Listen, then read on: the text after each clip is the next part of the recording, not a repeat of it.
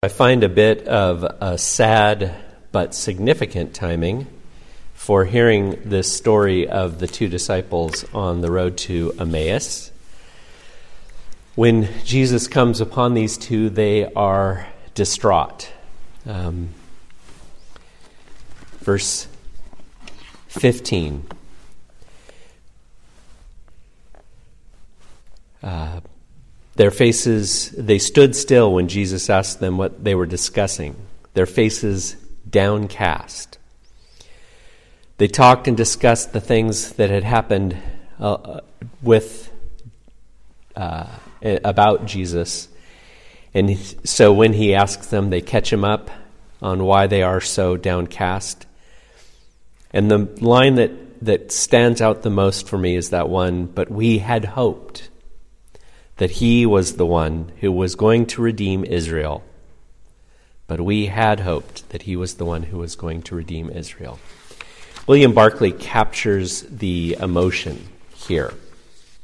He writes There is all the poignant, wistful, bewildered regret in the world in their sorrowing words. We were hoping that he was the one who was going to rescue Israel.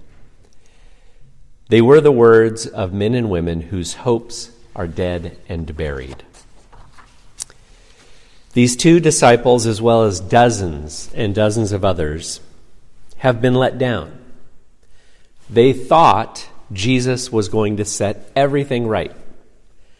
Jesus would get rid of the oppressive ruling elite both the powerful and exploitive government and the exploitive religious leadership. Jesus would bring justice for the poor and the powerless. Jesus would bring shalom, a wholeness of peace, to all people so that all people could live and thrive. And then all those dreams are destroyed. Jesus didn't even put up a fight at the end. He came, got everyone all worked up, and then the powerful killed him, and nothing changed. I imagine that this is what many people in this country felt like when JFK was killed. And for people of color in this country, in recent memory, it has been even more similar with the assassination of MLK Jr., Bobby Kennedy, Malcolm X. And I find that many of us in this country today feel to greater or lesser degree a sense of this same despair or disappointment. There were many people who were putting a lot of hope in Bob Mueller or some of our other political leaders. Some of you may have seen um, that this weekend, uh, one of the great voices in the Christian church in the U.S. died, um, Rachel Held Evans. She was the author of our last book that we read for QAPC Reads Inspired. She was only 37 years old. She was, uh, had a tremendous following of people throughout the nation and even really the world uh, because she was such a powerful voice for uh, progressive, compassionate, loving Christianity. And she uh, very suddenly and disturbingly died um, this weekend. All of us have had people in whom we have put hope, but that hope has not been fulfilled. Sometimes the failure is because they themselves are human. Sometimes the failure is because of the sin and evil of others.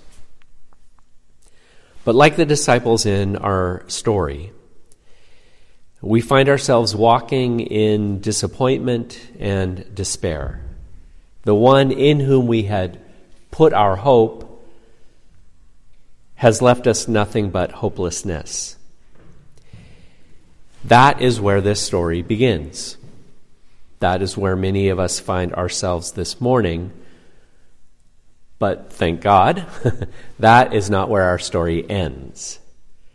In our story, Jesus shows up. He didn't abandon them, He didn't fail them.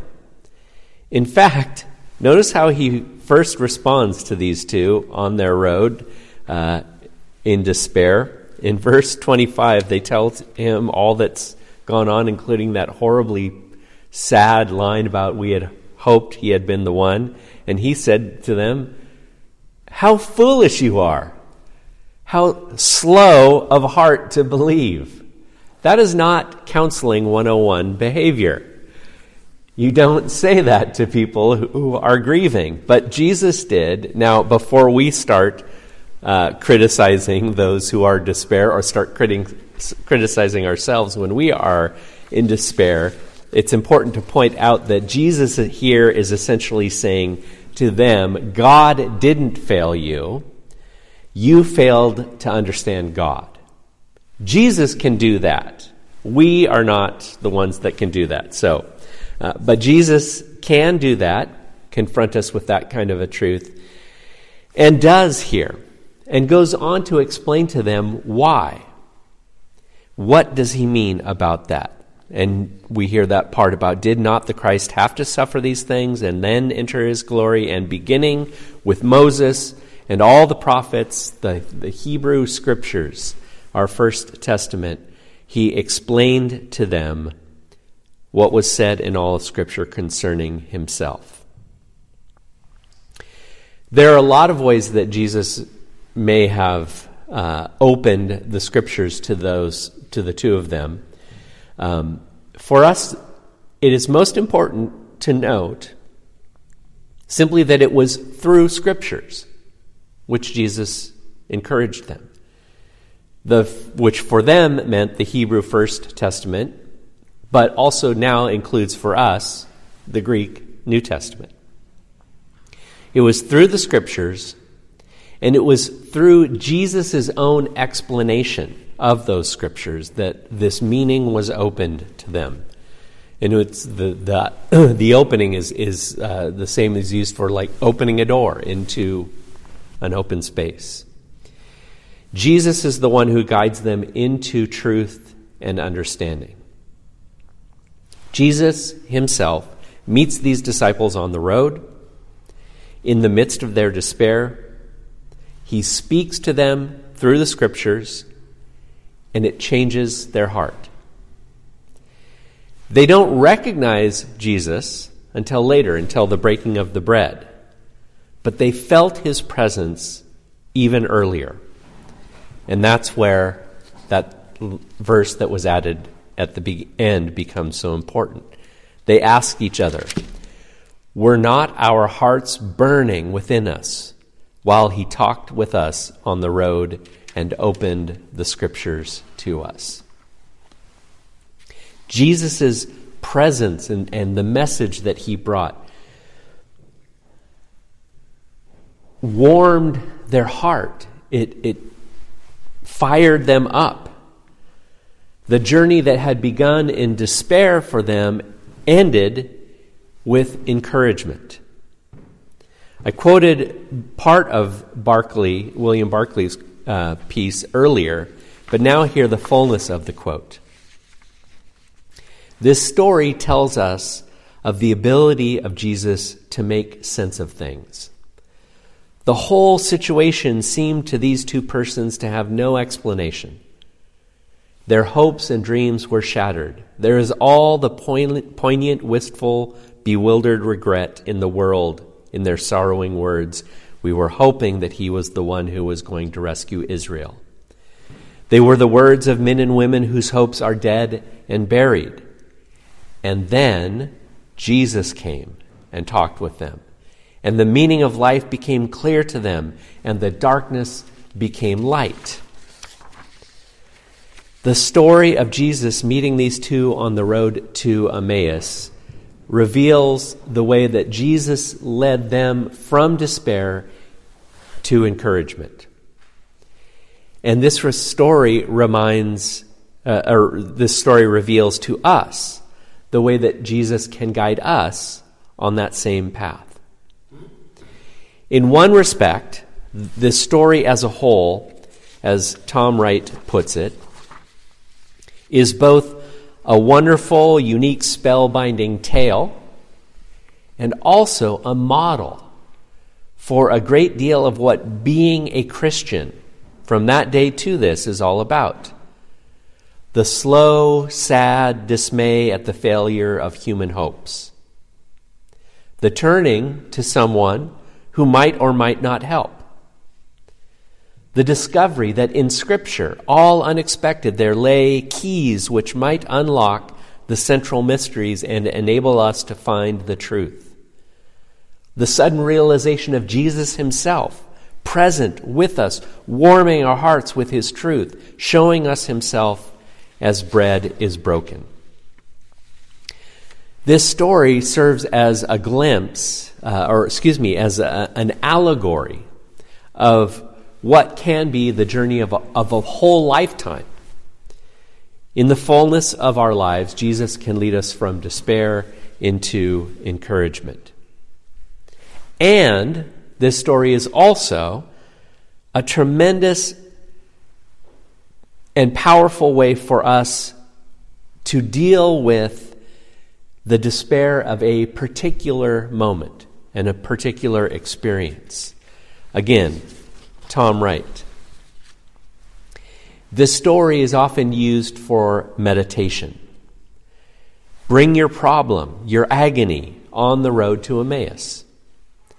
Be prepared to share it in prayer with Jesus who approaches.